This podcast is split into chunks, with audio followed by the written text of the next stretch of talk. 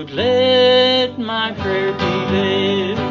To answer it makes me, my spirit quite doth fail. Hide not thy face in me, lest I be like to those that do in darkness sit, or him that down did go to share the dreadful pit.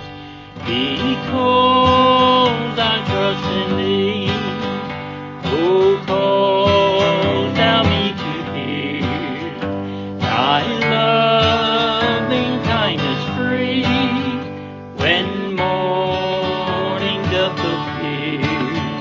Make me to know the way wherein my path should be, because my soul each day do I lift up to thee.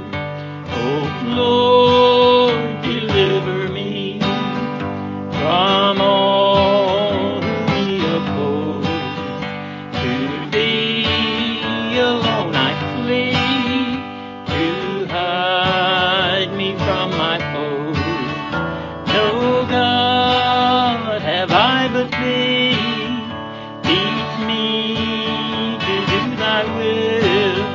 Thy spirit will lead me on even pathway still. O Lord, for thy name's sake, be pleased to quicken me in righteousness. Obey my soul from misery.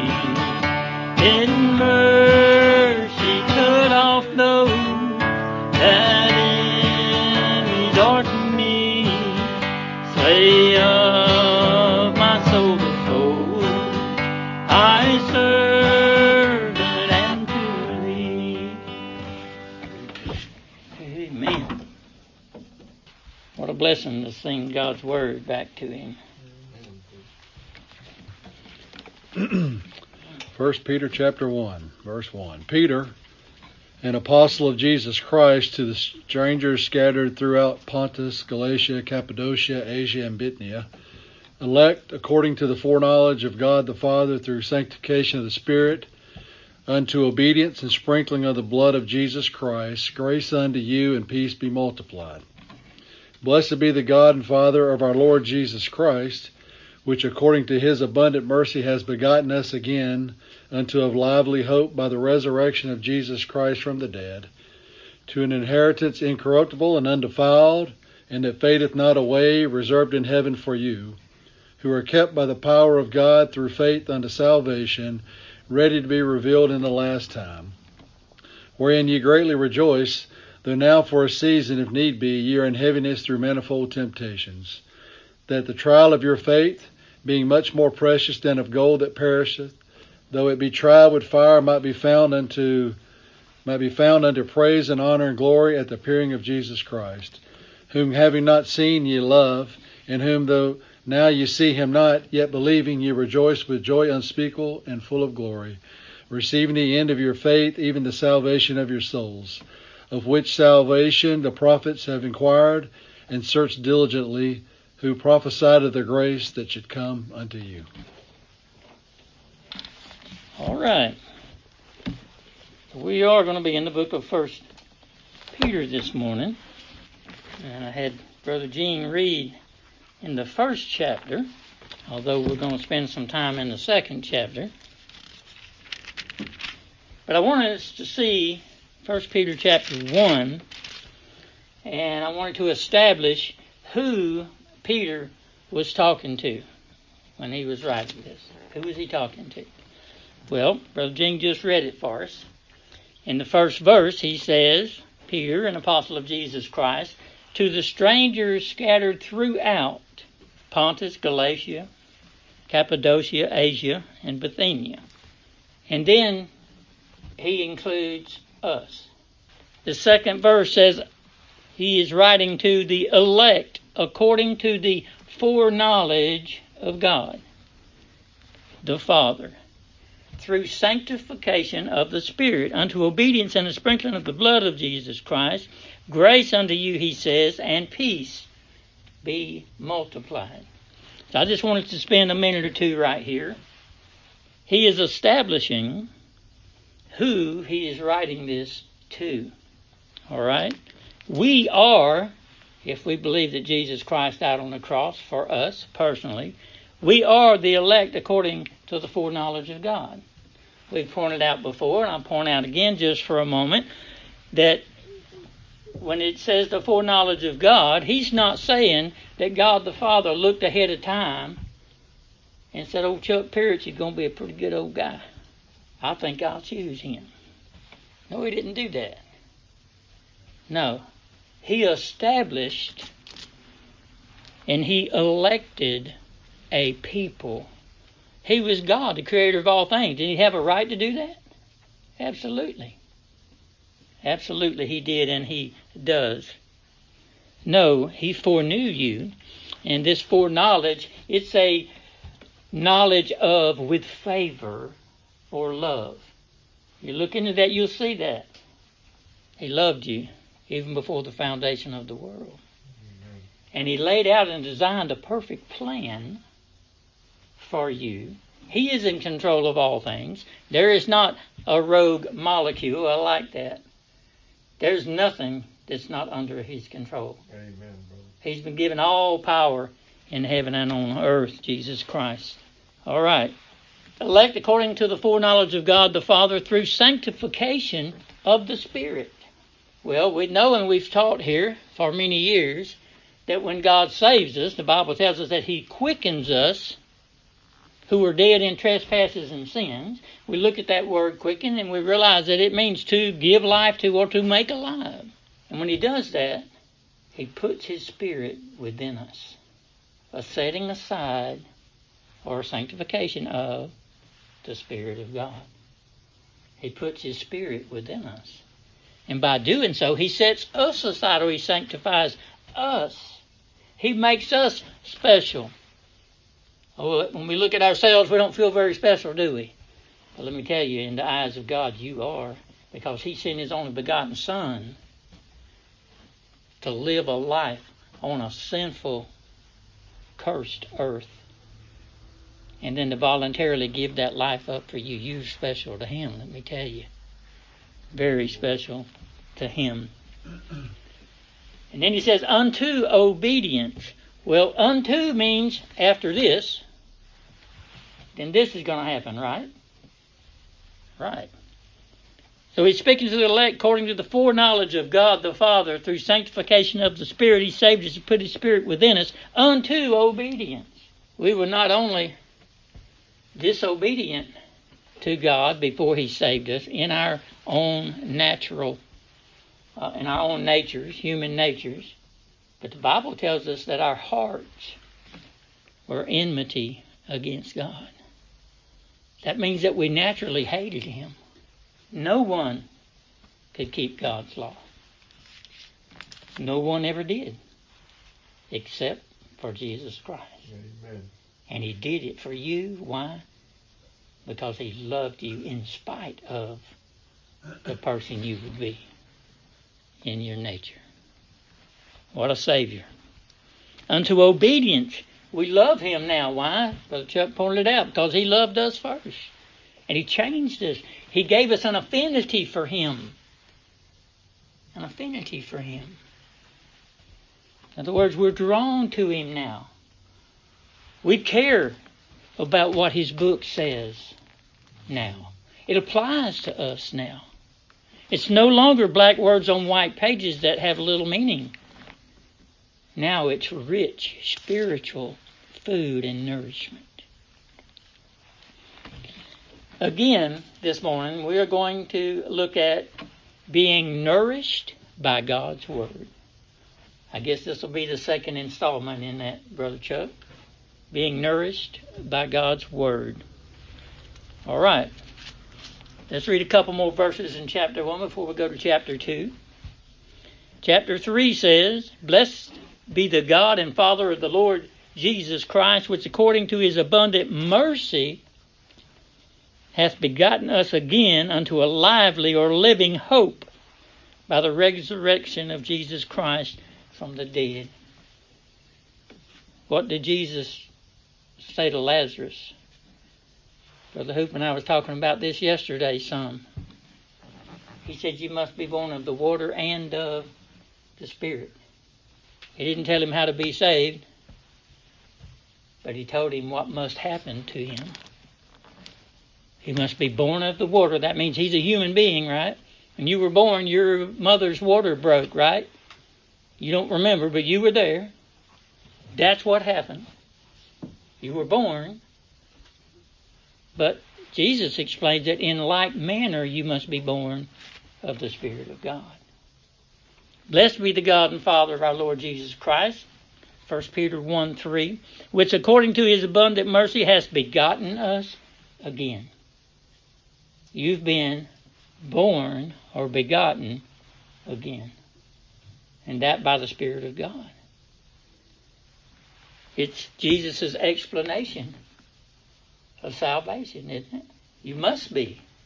You can't do it on your own. You don't have the authority or the power. When God put man out of the Garden of Eden, now Adam and Eve were separated from God. They no longer had access to the tree of life that grew in the midst of the garden. But God said, lest man put forth his hand and take of that tree.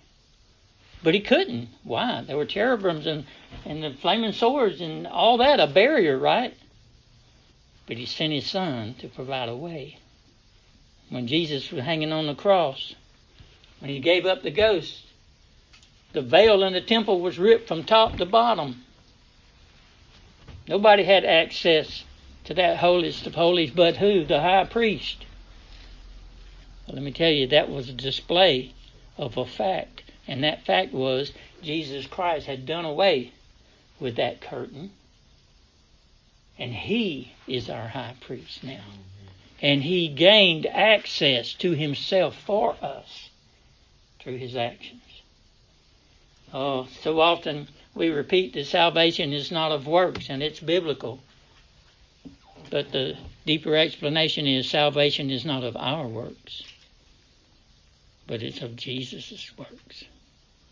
You see, he qualified to die for you. He never sinned once. All right. Verse four says, to an inher- inheritance incorruptible and undefiled, and that fadeth not away, reserved in heaven for you, you elect, according to the foreknowledge of God the Father, who are kept by doing the best they can, by being as good as they can, by all the good works that they do in their life. No, and all these things are good. I'm not putting them down.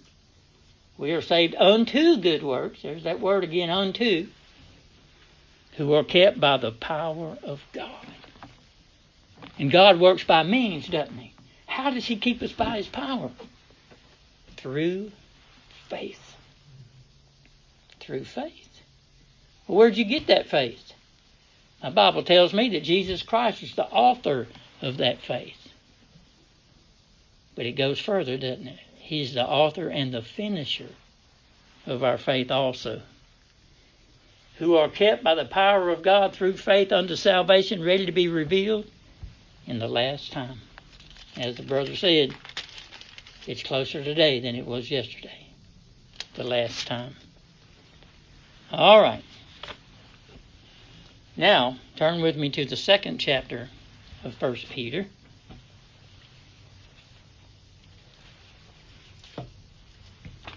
Some of this uh, may be a little bit of repetition, but sometimes repetition is what we need. All right. First Peter chapter two and verse one says, wherefore? Well, when we see wherefore or therefore, we want to back up a little bit, don't we? We want to know what was said previously. Verse eighteen, chapter one says, for as much as you know that you were not redeemed with corruptible things, as silver and gold, from your vain conversation received by tradition from your fathers. And It grates against people when you go against the traditions of their fathers, doesn't it? Or their grandmothers, usually is the case, or their mothers. But it's necessary, isn't it, if grandmother was incorrect. So, yes, you were bought, but not with corruptible things like silver and gold, but with the precious blood of Christ, verse nineteen, as of a lamb without blemish and without spot. He never sinned once, did he? Could he have sinned if he wanted to? Well, he couldn't have wanted to because he was God. He was impeccable, wasn't he? He was God and man. All right. Who verily was foreordained, verse twenty, before the foundation of the world, but was manifest in these last times for you. There's that word foreordained again. God is in control, isn't he? God has a perfect plan, amen, a perfect blueprint and design, and none can thwart his hand. None can change his plan. Nobody can come up with a different plan to accomplish a connection with God, can they? No. Who by him do believe in God. How do we believe in God? By him. By his power. And we just read we're kept by his power. Who by him do believe in God that raised him up from the dead and gave him glory, that your faith and hope might be in God, seeing you have purified your souls in obeying the truth. How can you obey the truth? Through the Spirit, unto unfeigned love of the brethren. See that you love one another with a pure heart, fervently. That's how we know God's people, isn't it? They love each other, don't they? Amen. Being born again, not of corruptible seed, but of incorruptible, by the word of God, which liveth and abideth, abideth forever. For all flesh is as grass. All the glory of man is as the flower of grass. The grass withereth, and the flower thereof falleth away. But the word of the Lord endureth forever. And this is the word which by the gospel is preached unto you. Wherefore, all right, we're back. Wherefore, laying aside all malice and all guile and hypocrisies and envies and all evil speaking, as newborn babes desire the sincere milk of the word, that you may grow thereby, if so be you have tasted that the Lord is gracious. So where did he begin in his teaching here? He began by cleaning the palate before we partake of the spiritual food. I mentioned this last week. It just came to my mind when we were at the steakhouse over there. They give us sherbet. And you ask them, why? Why did you bring me sherbet? I'm waiting on a steak and a baked potato. Well, sir, that cleanses your palate.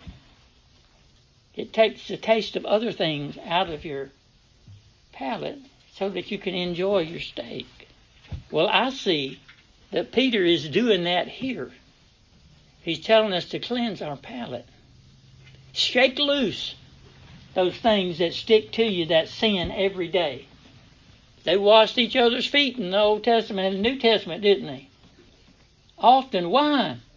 Because as they walked in their daily life, they wore sandals and dust accumulated on their feet. And they needed their feet washed, didn't they? Well, it's very relevant to our lives because as we walk through our daily lives, sin clings to us, doesn't it? And the desire of sin clings to us, doesn't it? We need to wash that off, don't we? Lay aside these things. Malice and guile and hypocrisies and envies. Oh, envies. That's a rough one. Look back at Cain and Abel. That was a deep hatred out of envy. It caused Cain to kill his brother. All right. And all evil speaking. So we're not only to watch what we say, but where does what we say come from? It comes from what we think, doesn't it? So we have to, we need to prepare ourselves to partake of God's Word. It's important. Just like the sherbet cleanses our palate. So we need to cleanse ourselves before we approach God, don't we? We need to look at ourselves, investigate our own minds and hearts, don't we? I know I don't like what I see. That's why Peter is telling me and you to get rid of those things. All right. As newborn babes, verse two, desire the sincere milk of the word that you may grow thereby. When the Lord called me to preach, I was actually talking to uh, the pastor of Olive Baptist Church about it. And I told him that I felt like the Lord was calling me to preach the gospel. And you know, I found out shortly after that that the gospel is everywhere in this book. It's everywhere. It's not just in Matthew, Luke, John, and Acts. It's everywhere. It's not just in Paul's epistles. It's everywhere. Jesus Christ is God. Nothing was created that wasn't created by Him. He's eternal God. The gospel, or the account of Jesus Christ coming to this world, living a perfect life and giving His life, it has always been in God's plan. How do I know that? Look back to the Garden of Eden. Adam and Eve hid from God. Why? Because they were naked. He asked them, who told you that? Who told you you were naked? Have you eaten of the tree of the knowledge of good and evil that I forbade you to eat thereof, and told you in the day that you eat thereof you will surely die? Well, it's that woman you gave me. It was the, the serpent. He beguiled me. But the fact is, they disobeyed God willingly. They covered themselves with fig leaves. And to the human, that looked pretty good. He couldn't see her no more, and she couldn't see him anymore. But not to God, see. God sees right through human works, doesn't He? Amen. And He sees the sinfulness right through our works. No, but He took a life. How do I know that? Because He covered them with coats of skins. That was an innocent life that God took.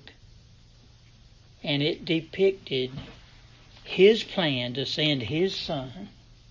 He was without sin. He was innocent. Yet, He was sacrificed for you and for me. The sincere milk of the Word is the gospel of Jesus Christ. We continue to return to it. I know I went a long ways around to get here. But we continue to return to the gospel because it's so important. God continues to strengthen this life that He's given us when He quickened us. That's what He did. He put life within us, even in the person of the Holy Spirit of God. And He continues to strengthen us by the gospel of Jesus Christ. That's why we keep returning to it, keep returning to it. It's the milk of the Word. As newborn babes desire the sincere milk of the Word. That's bringing everything down to the simple gospel of Jesus Christ, isn't it? The sincere milk of the Word, even as a newborn babe. I've mentioned this before, but what does a newborn babe think? What's what's on his mind? What's his desire? It's mama's milk, isn't it? As soon as possible. That's how we need to feel about the gospel of Jesus Christ. We need to think about it. We need to use it as a baseline for our thought processes, don't we? We do. We need to cleanse our palate and look at the gospel. Why? Verse two says that you may grow thereby. If so be you have tasted that the Lord is gracious. Let's look just for a second at John chapter six. I'm sure y'all know where I'm going with this. John chapter six and verse thirty-nine. John six, thirty-nine. And this is the Father's will which hath sent me, that of all which he hath given me I should lose nothing, but should raise it up again at the last day. And this is the will of him that sent me, that every one that seeth the Son and believeth on him may have everlasting life, and I will raise him up at the last days. The Jews then murmured at him, because he said, I am the bread which came down from heaven. And they said, Is not this Jesus, the son of Joseph, whose father and mother we know? How is it then that he saith, I came down from heaven? Again, they saw the human side, not the spiritual side that he was teaching. Jesus therefore answered and said unto them, Murmur not among yourselves. No man can come to me, except the Father which sent me draw him. And I will raise him up at the last day. Praise the Lord. It is written in the prophets, and they shall be all taught of God. Taught of God. Peter is teaching us how to prepare ourselves to be taught of God, isn't he? Yes, cleanse your palate by getting rid of those things that affect your mind and that pollute your mind, the things of the world. Then approach God's word in prayer. It is written in the prophets that they shall be all taught of God. Every man, therefore, that hath heard and hath learned of the Father cometh unto me. That's a sure thing, isn't it? Salvation is a sure thing because it's based on Jesus Christ and not on me or you. Not that any man hath seen the Father, save he which is of God. He hath seen the Father. Verily, verily, I say unto you, he that believeth on me hath everlasting life. I am that bread of life. I am that bread of life. So, in verse three, First Peter chapter two, when he says, If so be ye have tasted that the Lord is gracious.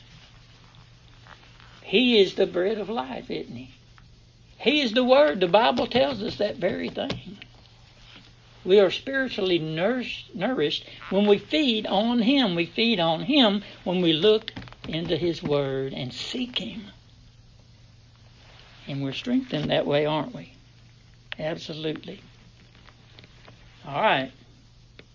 If so be you have tasted that the Lord is gracious. We're back now in First Peter chapter two, verse three. Verse four says, To whom coming as a living stone, disallowed indeed of men, but chosen of God and precious.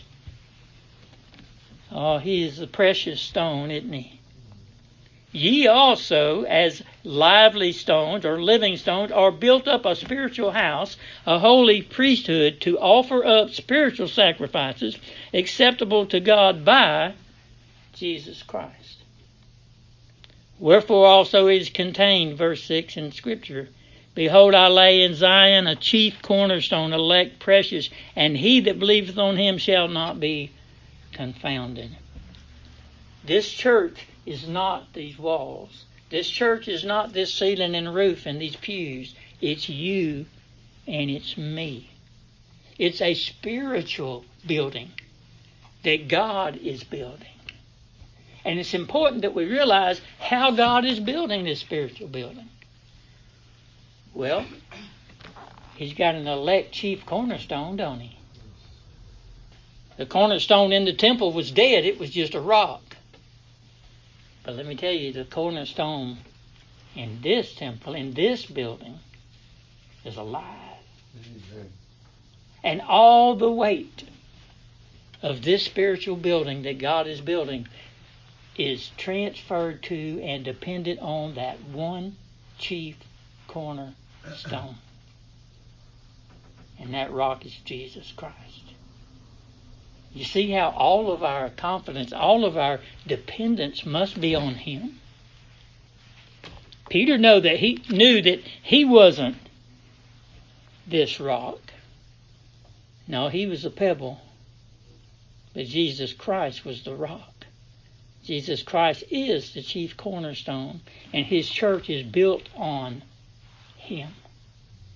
There's none other. There's no other name by which you must be saved. There's no other foundation that'll stand through the wrath of God. I think we've all stood out here in the surf in the Gulf of Mexico And when you're standing there, that sand starts to shift under your feet, doesn't it? Doesn't take long. You won't be on your feet because you're standing on sand. And anyone this morning within the sound of my voice who is standing on, resting on, depending on what you've done in your life to get to heaven, let me tell you, it's like the sinking sand out here in the Gulf of Mexico. It won't hold up. We must be standing on the rock. The rock of Jesus Christ. Ye also, verse five, as living stones, lively stones, are built up a spiritual house, a holy priesthood, to offer up spiritual sacrifices acceptable to God by Jesus Christ. We recently did a little study on Cain and Abel. And we asked the question, why did God have respect to Abel's sacrifice? Why not to Cain's?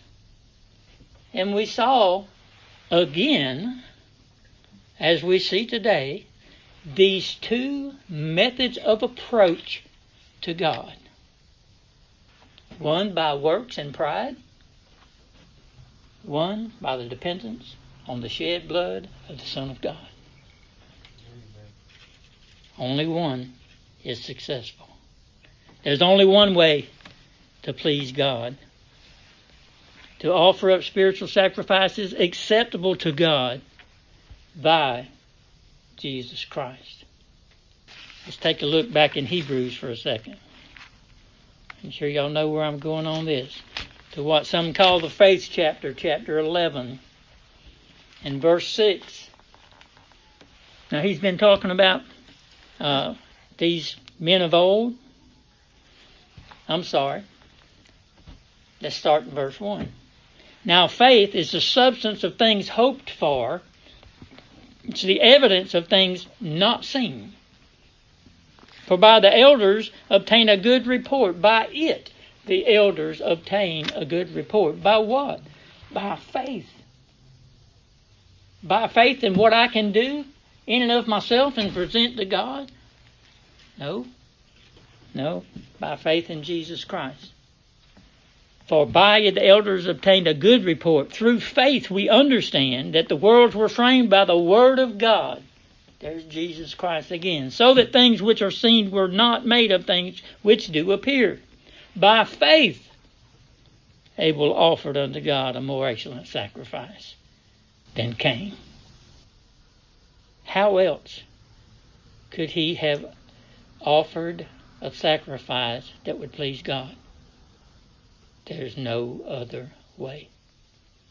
It's faith in the Son of God. Faith, faith in Jesus Christ. By faith, verse four, Abel offered unto God a more excellent sacrifice than Cain, by which he obtained witness that he was righteous, God testifying of his gifts, and by it being dead, yet speaketh. God said that to Cain, your brother's blood speaks to me from the ground. It was by faith, verse five, that Enoch was translated that he should not see death and was not found because God had translated him. For before his translation he had this t- testimony. He pleased God. How do you think Enoch pleased God? Well, there's only one way. And that's by faith in his Son. That's how. Verse six says, but without faith it is impossible to please him, to please God. It's impossible. There is no other way. When Jesus said, I am the way, the truth, and the life, no one cometh to the Father by, but by me, he said. That's exactly what he meant, isn't it? There is no other way. But without faith it is impossible to please him, for he that cometh to God must believe that he is. Well, doesn't all humans have the capability to believe in God? Not to the saving of their souls, they do not. It takes the quickening spirit of God. For he that cometh to God must believe that he is, and that he is a rewarder of them that diligently seek him. Again, in Matthew sixteen eighteen, the Lord's talking to Peter. He says, upon this rock I will build my church. Well, And in Peter's writings here, we certainly see that Peter knows that he's not that rock, but Jesus Christ is that rock. All right. Verse six, back to First Peter chapter two. Wherefore also it is contained in the Scripture, behold, I lay in Zion a chief cornerstone, elect, precious, and he that believeth in him shall not be confounded. Unto you, therefore, which believe, he is precious. Is Jesus Christ precious to you this morning? Oh, if you know him, he is. Because he is your only lifeline. He stands between God the Father and you. I can't help but think about uh, Joshua. You know, Joshua went out to take a look at Jericho, the great walls of Jericho. We don't know exactly what he was thinking, but he was contemplating the orders God had given him to take Jericho. And he was looking at this great fortress of a city, and one appeared to him. And I believe he appeared between him and Jericho. And Joshua was going to fall down and worship him. And he was allowed to. Who does that tell you that was that met him? It was the Lord, wasn't it? And he stood between Joshua and Jericho. Something we need to realize this morning. In our feeble ways of thinking, we put our troubles between us and God, don't we? Yeah, we do. Well, I'm not going to make it to church today. I got something else going on. I'm not going to read my Bible tonight. Uh, this special show's on. Whatever it is, we tend to put our troubles between us and God. That's a lie. That's not true. The fact is, God is between you and your problems. God is between you and the great walls of Jericho. God has a plan. Oh, and he's going to see you through, isn't he? Praise the Lord. All the way till we dwell with him forever and ever. What a great Savior he is. Turn back with me now to Romans chapter nine, and we'll close right here. Romans chapter nine. Romans chapter nine and verse nine. For this is the word of promise. At this time will I come, and Sarah shall have a son. And not only this, but when Rebekah also had conceived by one, even by our father Isaac, for the children being not yet born, neither having done any good or evil, that the purpose of God according to election might stand, not of works, but of him that calleth. It was said unto her, the elder shall serve the younger. Well, that wasn't normal. As it is written, Jacob have I loved, but Esau have I hated. I was talking to somebody a few years back and attempting to explain a little bit of election. And good guy. I loved him. Christian guy. But he got mad at me. And he said, so you're saying that all the people that God didn't elect don't even have a chance. And I had to explain that with a sovereign God, there's no such thing as a chance, is there? No, there isn't. He knows who's going to win that lottery. Who knows? He knows who's going to get a full house when you roll those dice. God's in control of all things. We want to limit him, don't we? Let me tell you, God is not limited. For he saith to Moses, verse fifteen, I will have mercy on whom I will have mercy, and I will have compassion on whom I will have compassion. So then it is not of him that willeth, nor of him that runneth, but of God that showeth mercy. For the Scripture saith unto Pharaoh, even for this same purpose have I raised thee up, that I might show my power in thee, and that my name might be declared throughout all the earth. Therefore hath he mercy on whom he will have mercy, and whom he will he hardeneth. Thou wilt say then unto me, why doth he yet find fault? For who hath resisted his will? Nay, but, O man, who art thou that replies against God? Shall the thing formed say to him that formed it, why hast thou made me thus? Hath not potter power over the clay of the same lump to make one vessel unto honor and another unto dishonor?